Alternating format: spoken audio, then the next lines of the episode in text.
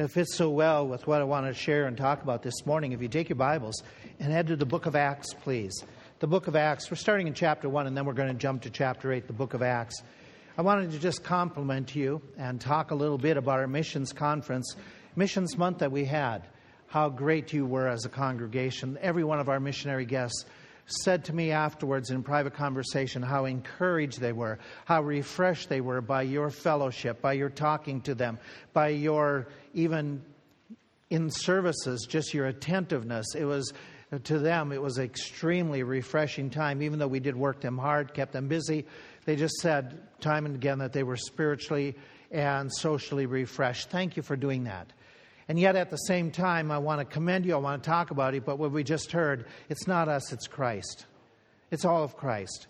Some have talked about how you're giving. They called it legendary, and I got notes about that from other, other people this week, and even some other missionaries who want to come, uh, uh, who have asked if they could be invited in the future. Uh, but it's not us, it's Christ. All the glory goes to Christ the, the, mission, mission, the missions conference, the work that you put into it, Christ gets the glory. And yet we don't want it to stop. We heard last week about a lot of stories, uh, last week and the weeks before, and to me, they were just some of the uh, most blessed parts of the conference was hearing the different stories of where God is working in people's hearts and lives and how he's using different people and how even you know one person is getting saved and they're talking to their classmates and they're talking. I, I, just found that so encouraging so uplifting. So i thought this morning what i want to do is i want to tell you a story. Another story about somebody who was involved in missions.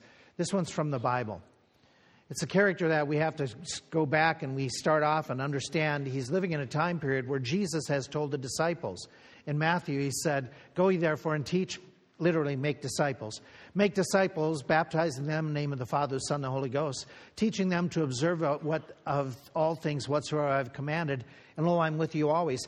That same idea then was repeated as Jesus is ascending to heaven, and he has the, the disciples out on the mountainside, and there he's lifting up. He's going and he says, You shall receive power after the Holy Ghost is upon you, and you shall be witnesses unto me both in Jerusalem, in all Judea, and in Samaria, and then unto the uttermost parts of the earth. Well, a lot of people got involved with that. A lot of people took that to heart and they started moving. And so in the book of Acts, as you start going through chapter 1 and chapter 2, they're getting the word out. They're sharing it with their friends, their family in Jerusalem. They're impacting the city. And we read through the book of Acts how there was added unto them 3,000 people getting saved in one day. That then there was added to the church daily, such as should be saved. Then there was believers, the more attitude as the story goes on, multitudes of them. And again, the number of the disciples multiplied. And there was a lot of people getting saved and they were following the Lord. And there were some problems. There were some issues that came up because whenever you get people together, you have problems. And there was some concern about helping to care for the widows, and that was the beginning of the deacons. But then as the story goes, you all of a sudden hit where all of a sudden they have the problem of persecution. It starts in chapter 7 where Stephen is stoned. And then we come to chapter 8 because what happens up to that point, the people haven't been moving out of the city of Jerusalem. Remember, they were told to go to Jerusalem, Judea, Samaria, and unto the uttermost parts of the earth. They have absolutely they have flooded Jerusalem with the gospel. Not everybody's responded, but they have inundated the city with the gospel. Many people have gotten saved, but they haven't spread out. Persecution comes, and as a result, all of a sudden you go to chapter 8, verse 1. And you read there about the persecution that not only had Stephen been killed, but now Saul, he's going to become the Apostle Paul. But at this time, he still isn't a believer. He was consenting unto Stephen's death. And at that time, there was great persecution against the church which was at Jerusalem. And they were scattered abroad. I remind you, they were told to go into Judea, Samaria, and under the uttermost parts of the earth. Look at chapter 8, verse 1. When the persecution happened, where did they go? Where did they spread out to? Where? Judea, Samaria. They are finally moving out to where God had told them to move. Isn't it interesting that God used persecution to light the flame of the gospel in other regions? Uh, this is me. This is just, I have, I have no, thus saith the Lord, to back this up. Could God be working in the Ukrainians where the gospel has flooded for years, where there are lots of churches? It has been a hotbed of, of uh, missionary work for the last 25 years. Could God be using them to move out of the Ukraine and into other parts of Europe that need the gospel and they are taking it with them? Is there a possibility that God could do that? I don't know why it's happening, but could that be a positive effect, sharing the gospel in regions that have gotten cold. It happened there in the book of Acts. And one of the people that it talks about in chapter 8, the story then picks up and says, okay, the disciples are spreading. Look at the next couple verses. We're introduced to one man who did the spreading of the gospel.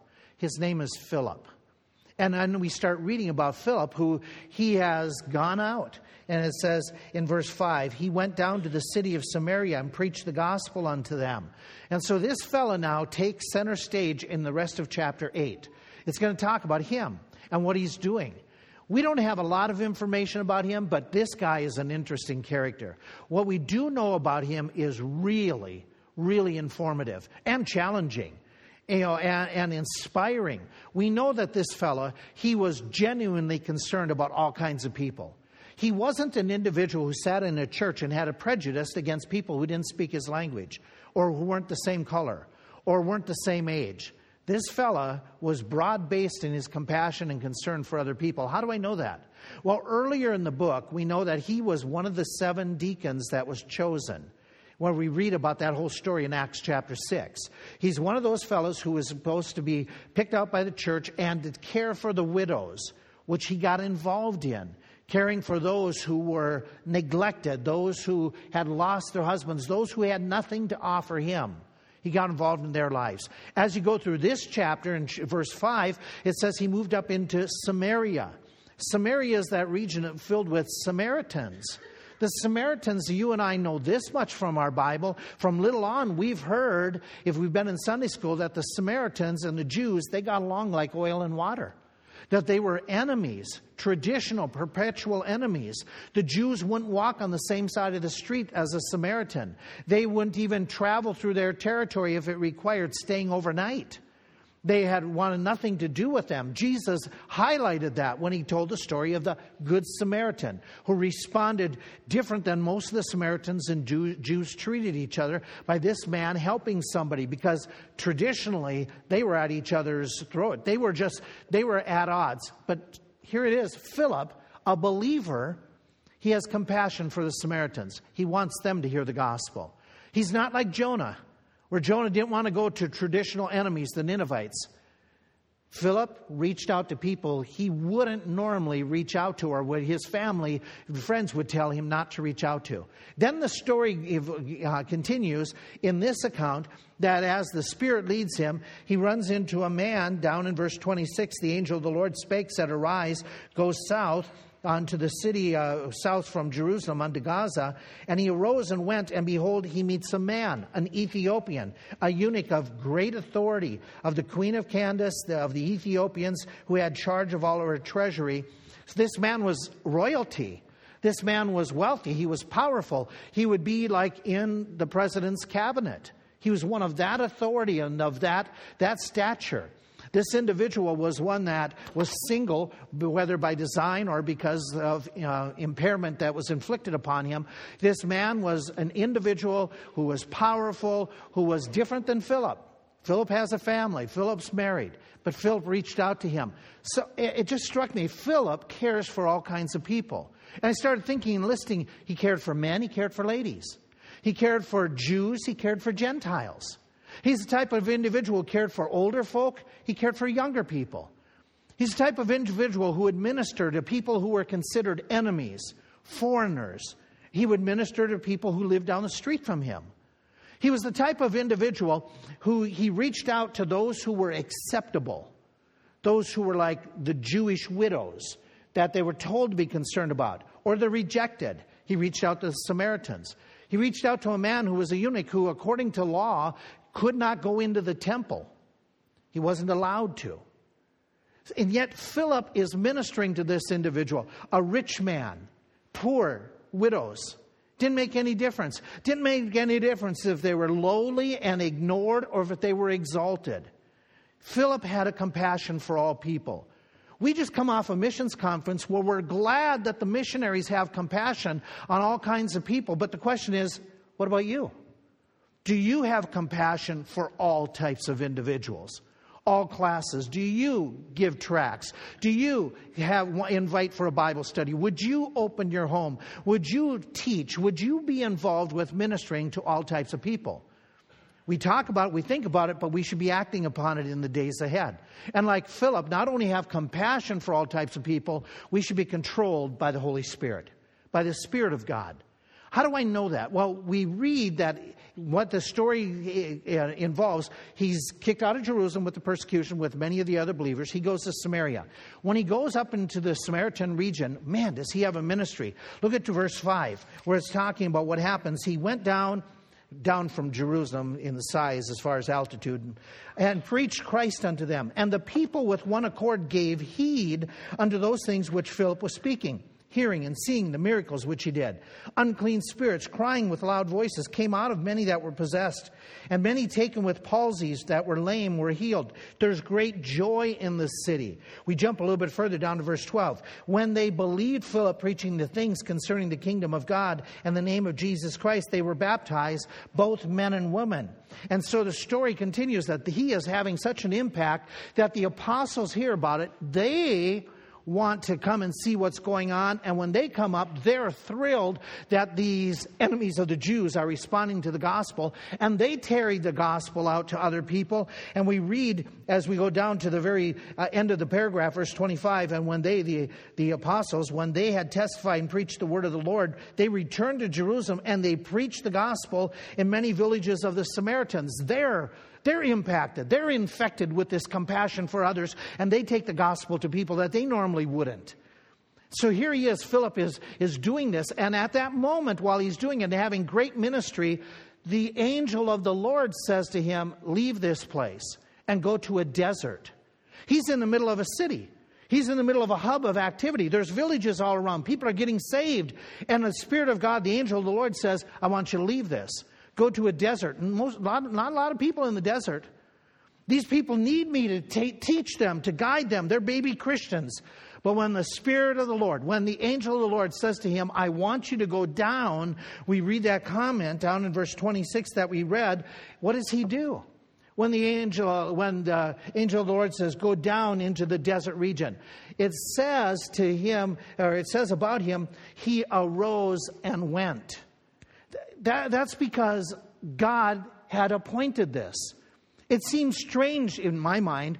It seems strange probably in other people's minds. Why would you do that? Because God has an appointment.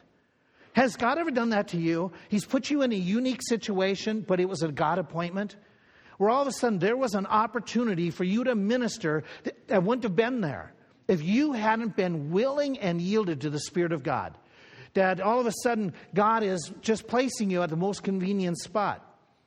Ian Williams, who was a preacher and evangelist back in the 70s, he talked about how one time after he held meetings, he was getting on the plane. He was an older gentleman, and so after the meetings, he was wore out. He thought, I'm going to be able to sleep now for several hours as we go cross country.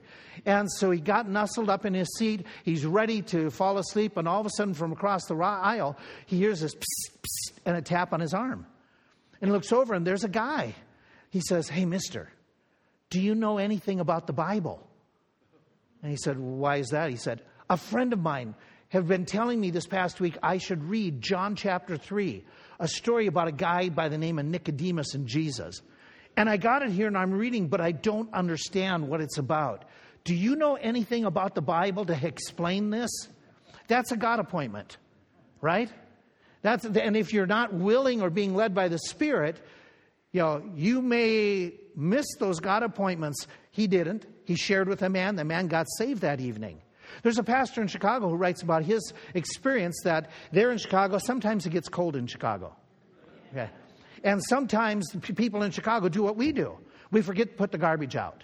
You ever, you ever do that at night? You go, oh, garbage man's coming in the middle of the night. Got to get the can out there.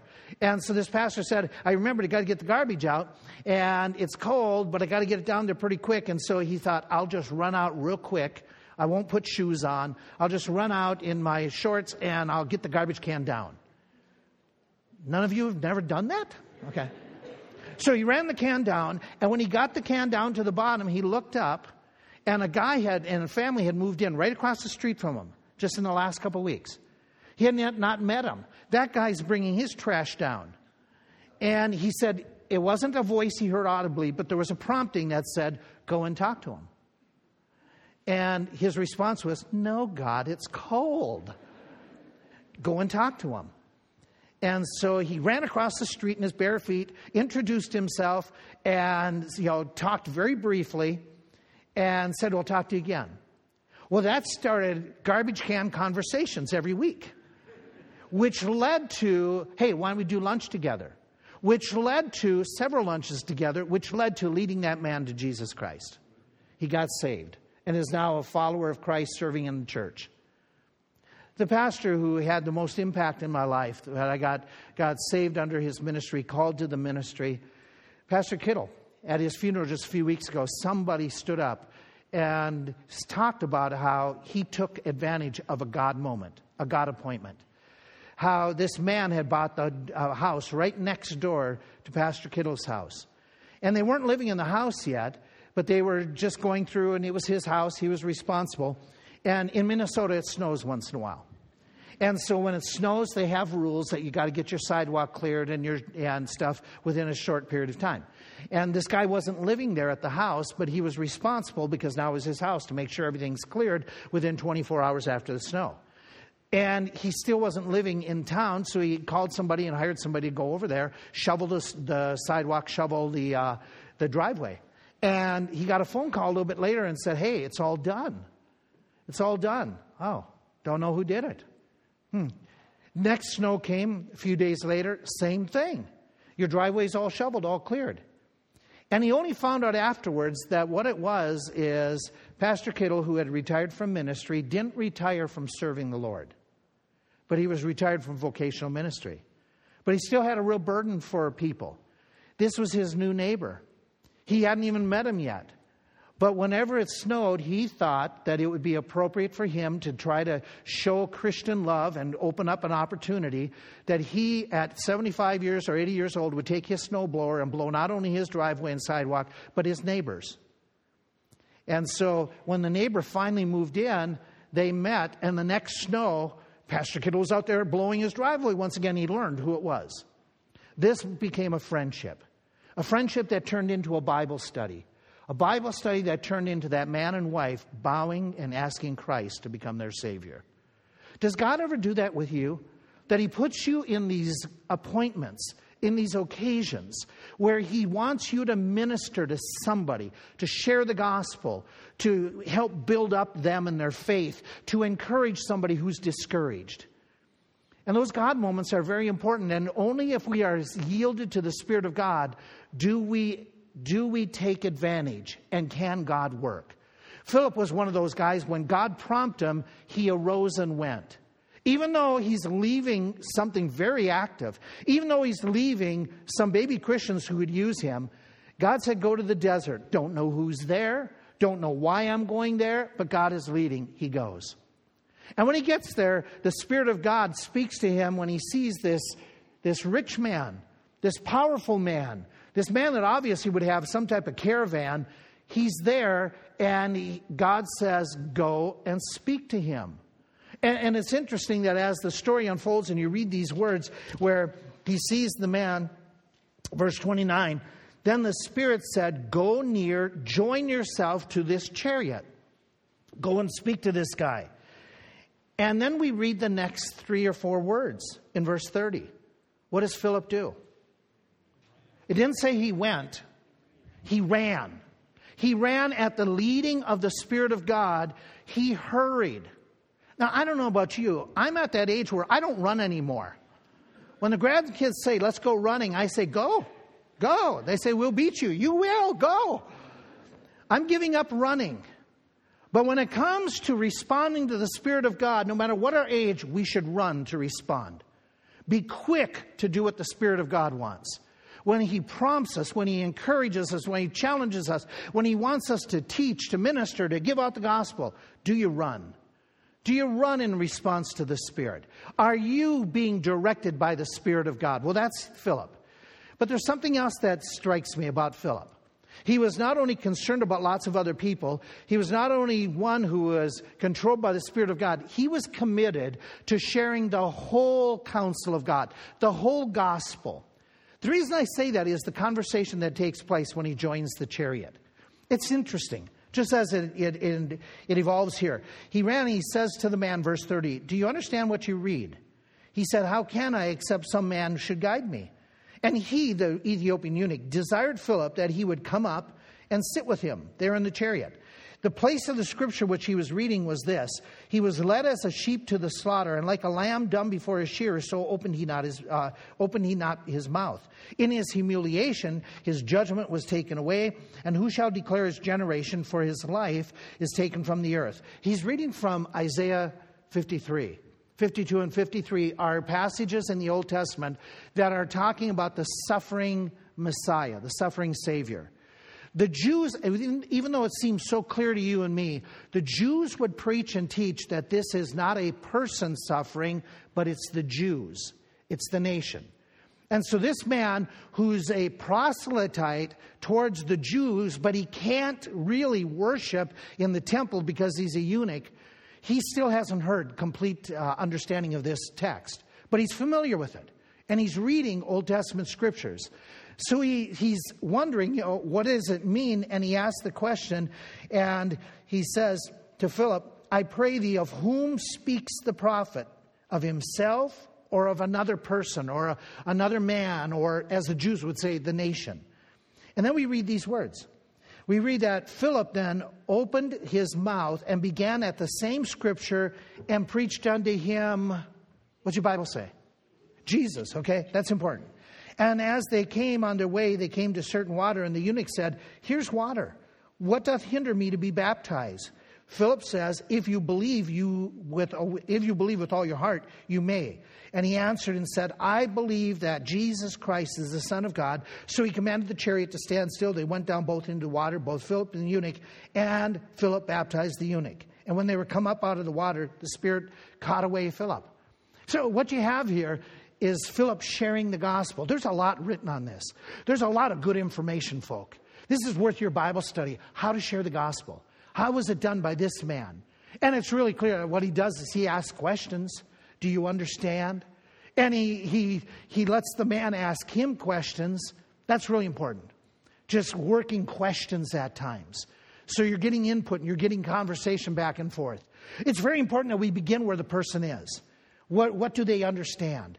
What do we, uh, what do we know that they believe? What do, we, what do we know about their understanding of Scripture? And then build upon it. But what's really more important is he used Scriptures. He used the scriptures as the gospel witness. He let the Word of God, which is the power of Christ, the power of the Word of God, that which permeates and divides asunder, even down into the heart, the marrow. He used scriptures.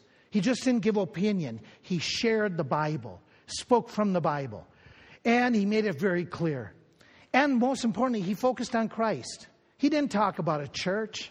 He didn't talk about you know, his, the politics of the day. He focused on Jesus Christ. He preached unto him Jesus, told him about his need for Christ. And then what happens is Philip apparently taught him more. Taught him more than just getting born again. He taught as much as he could in the moments that he had. How do I know that? How do I know that he taught him more? Without hesitation. Because as they go along, all of a sudden the man says, There's a pool of water. What's hindering me from getting baptized? That man knew about baptism. Who told him about that? Who explained that he needs to get baptized? Philip obviously told him more than just you need to be born again because the command that Jesus gave wasn't for you and I just to go and share the idea of getting born again, he said, make disciples. Now that begins with getting them born again. But he said, make disciples of all peoples, of all nations. Philip's doing that. Philip's going to minister to Samaritans, eunuchs. He's going to minister to all ages, all classes. He's trying to reach all nations. And he's sharing the word of God. So this man comes to a point where he says, I believe in Jesus. But Philip also obviously went further, baptizing them in the name of the Father, the Son, and the Holy Spirit, teaching them to observe all things in Philip's carrying out the gospel, he carried out not only the message that Jesus saves, but you need to follow Jesus in believers' baptism. That you need to follow the Word of God and live by the Word of God. In this text, okay, it teaches us some things about baptism that are very important. It teaches us that baptism was a part of the Great Commission. Though many of us in this room, when we witness, we don't want to talk about it. Some of you don't even want me to preach about it because you say we overemphasize it. But I want to remind you it was part of the Great Commission. Baptism was, was very important to Jesus. Teach all nations, baptizing them. That's from the word, the mouth of Jesus Christ. He considered baptism important.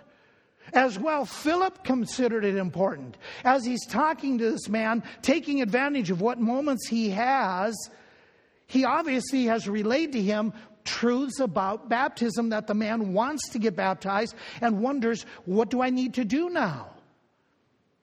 It ought to be important to you and me.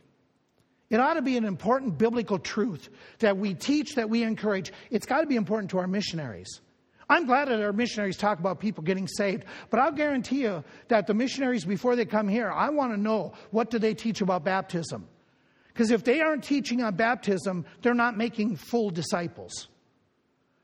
The command by Jesus Christ is you teach them to become a disciple, that is, get saved, get baptized, and grow in the Lord. And so what happens here is Philip does it. The reason he does it is because baptism is, was, and is a picture of what Christ has done for you and what you are doing for Christ. You see, when we go through the Gospels, we know that according to the Scriptures, Jesus Christ died, was buried, and rose again the third day. We know that that happened. Well, baptism, biblical baptism, which is, can only be done in one way, not sprinkling, not pouring, but putting under the water. That's what the word baptism means. It means to immerse, to dunk that, can, that, that pictures Jesus' death, burial, and resurrection, going down and coming up. You're picturing what did Jesus do for me? But you're also picturing what am I going to do for Jesus? What am I going to do? It's the idea that you have died to your old ways, your selfish ways. It's buried now. You're not going to live for yourself anymore, but rather what you're going to do is you're going to live for Christ which means you're going to put off sin. You're going to, you're going to try to be wholly loyal to Him. So, baptism is a picture of what Christ has done for you and what you will do for Christ. It's part of the Great Commission. We know that this is Jesus Christ's prescribed way for you and me to identify with Him. That I have called upon Him to be my Savior, that I'm going to live for Him. You know, there's things that we like to identify with. There are certain things that we will gladly we will gladly wear. We're proud to wear because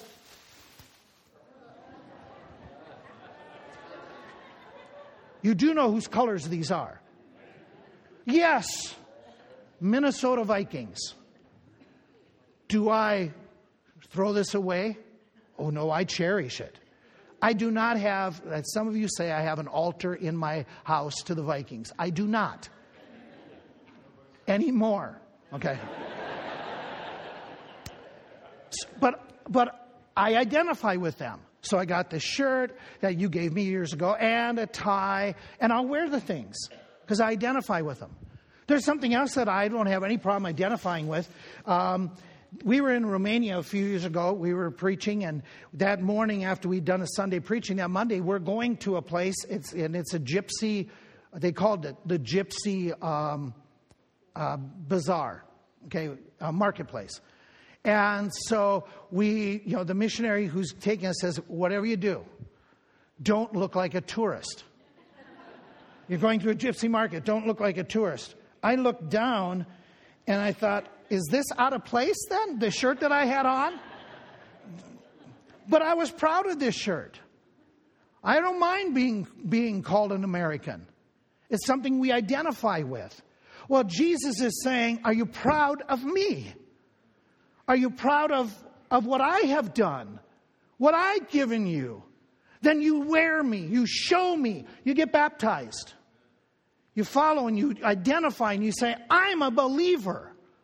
I'm going to follow Jesus and I'm going to live for him. The way you do that is first thing you do is you get baptized. It's a part of the message. It was performed by going into the water. This is just so so clear. They went down into the water. The only way that you can show death, burial, and resurrection is by immersion. You can't do it by sprinkling. The sprinkling is never even used in the New Testament to describe where baptism appears. It's done by going down into the water, and then you come back out of the water, coming up saying, I'm going to live for Jesus Christ. Something else that strikes me in this text, it was promoted. Baptism was promoted, it was encouraged. Obviously, because this man says, Well, what hinders me? Why, why can, you know, can he get baptized now? That he was promoted by Philip. But you go through the rest of the New Testament. Okay? And, G, and he says, he says, you can get baptized, but only if you believe. Only if you believe. It doesn't work for babies to get baptized. They have yet to believe. But when you go through the New Testament, you have the idea that the baptism to the disciples, to the apostles, it was so important they commanded people to get baptized who were believers. But it had to be after they believed. Belief in Christ comes first. Well, look at the passage we read just a few moments ago. Look up in chapter 8, verse 12, where it makes the comment when they believed Philip preaching the things, then they were baptized. And then it says in verse 13, Simon himself, he believed, and then he's baptized. You go through the book of Acts, every time you have baptism, there's belief ahead of time. For those people like me, like some of you, who were baptized as babies, that doesn't count. That isn't, that, that, that isn't biblical baptism. That's why, for me, as I was instructed in the Word of God by Pastor Kittle and others, when I got saved at the age of 16, I had to submit to believers' baptism, biblical baptism, going down under the water to show that I have died to myself and I'm going to live for Christ. Why? Because He died for me and rose again. And it can only be done by immersion. That's biblical baptism. And we see that throughout the Word of God, that after they believed, then they're baptized. But what strikes me really out of this text about baptism is that the new believer pursued after it. They wanted to be baptized. This eunuch wasn't like modern day. Modern day, there are some people who say, well, that, that, I'll wait until later. Uh, I, I, don't need to. It's not important. Or, or you know, uh, I don't, I, I just, you know, I'm, I'm afraid of water. No, this guy when he believed in Christ, he wanted to identify with Jesus. He wanted to get baptized. And you see that throughout the New Testament. You see that those individuals who, what happens is, once they believed, one of the first things, Peter, uh, I'm sorry, Paul, he's blind. He's sitting in the house. He's called upon Christ. Ananias comes in. He receives his sight. What's the first thing he does? He gets baptized. You have that situation where he's in the city preaching to by the riverside. Lydia comes, the seller of purple. She comes, she listens, she believes, she's immediately baptized and those who are with her.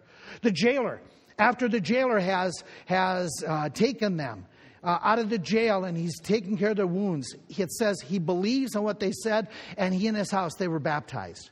You have it in the New Testament that people want to get baptized. So how does this all come together for us? Following up missions around the world. It, it, it, brings us to missions here in Lebanon. It brings us back to this spot that if we want missionaries to go out, we better be teaching, preaching, and practicing it here. That means that if you have not yet asked Christ to be your Savior, if you're like the Ethiopian eunuch, you're here, you're searching, you're looking for what does the scripture say? Then let me tell you that what you need to do is you need to call upon Christ. Now is the day of salvation. That Jesus is the only way to get to the Father. He's the way, the truth, and life, and no man comes unto the Father but by him. But whosoever believeth on him shall be saved. Call upon the name of the Lord. You need to be born again. That isn't just a message for people around the world. When I was doing one of the funerals during the month of missions, one of the people who was here in this, one of the services for the funerals came up to me afterwards and said, What is with your church with all those flags all over? What does that mean? I made comment that's uh, you know these are missions. This are missions month. These are different countries that we're interested in in all countries, but many of them in particular we've had missionaries visit. And her comment to me was very interesting. Says, "Oh yeah, people around the world they need that." I said, "Well, what about you?" Well, I'm okay. I'm I'm making my way to heaven by myself. Well, that's the way a lot of people think. You know what? You will not get to heaven by yourself. You need a savior you need Jesus Christ. If you have become a true believer, you've called upon Christ, you've asked Him to save you, then what you need to do is get baptized if you haven't done so. You need to get baptized, biblically baptized. Don't look back and say, well, as a child. No, not unless you were saved before you were immersed. Otherwise, it doesn't, whatever happened in water, it doesn't count. You have to get baptized after you've called upon Christ to show what He has done done for you and what you will do for him. And it has to be by immersion. Identify with Jesus. You're not ashamed of him, are you?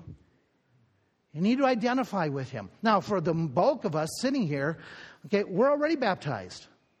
The bulk of you have already followed him in that step. You've already got born again. Well, then let me encourage you this live up to the commitment you made, you showed when you got baptized. Examine your heart right now.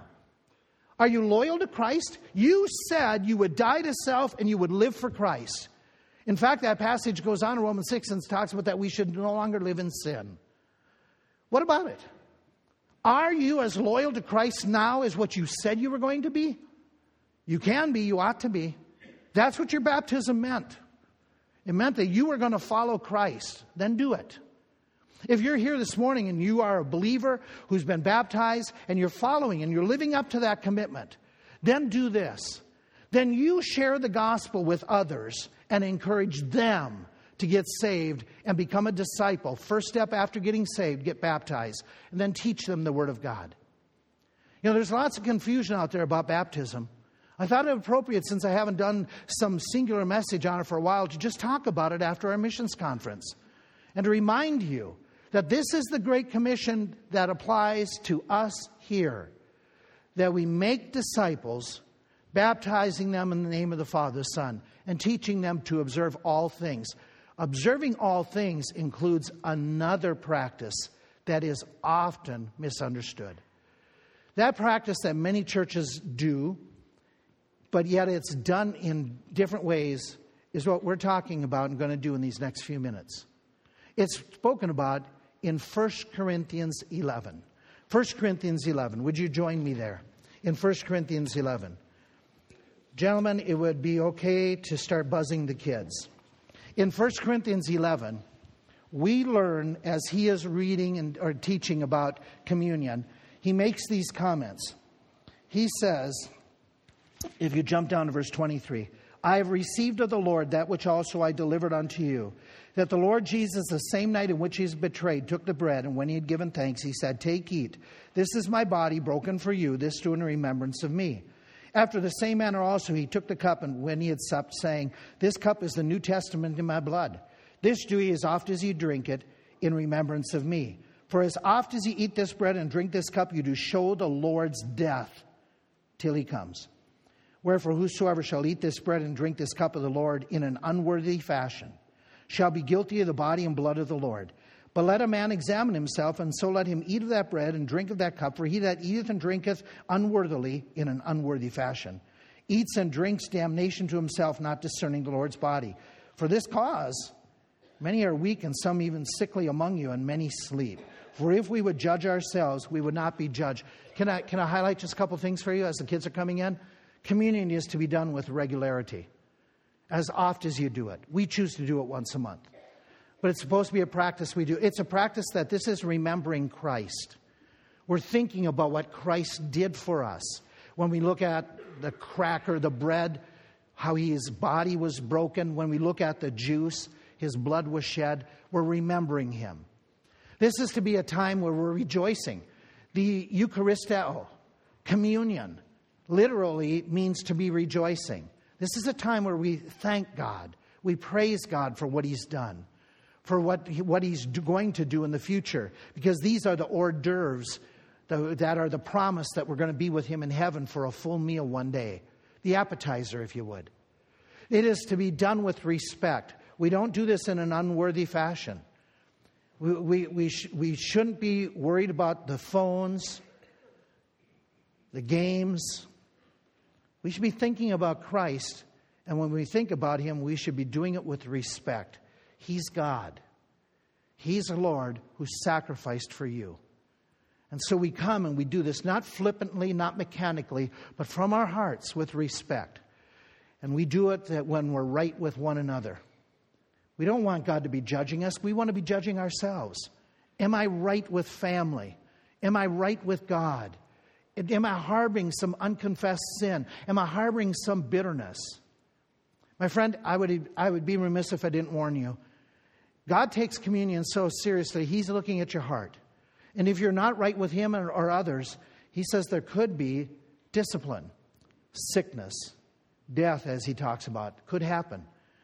So we come with re- real seriousness, and if there is something that you need to resolve, you need to take care of, you need to reconcile, you either ask for forgiveness quickly, but if you've got to deal with it with somebody else, then you just let the elements go by. Well, we're not passing them. Just don't participate.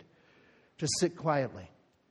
But this service is done in praise to Christ, in thanksgiving to Christ, from hearts that are tender towards Christ.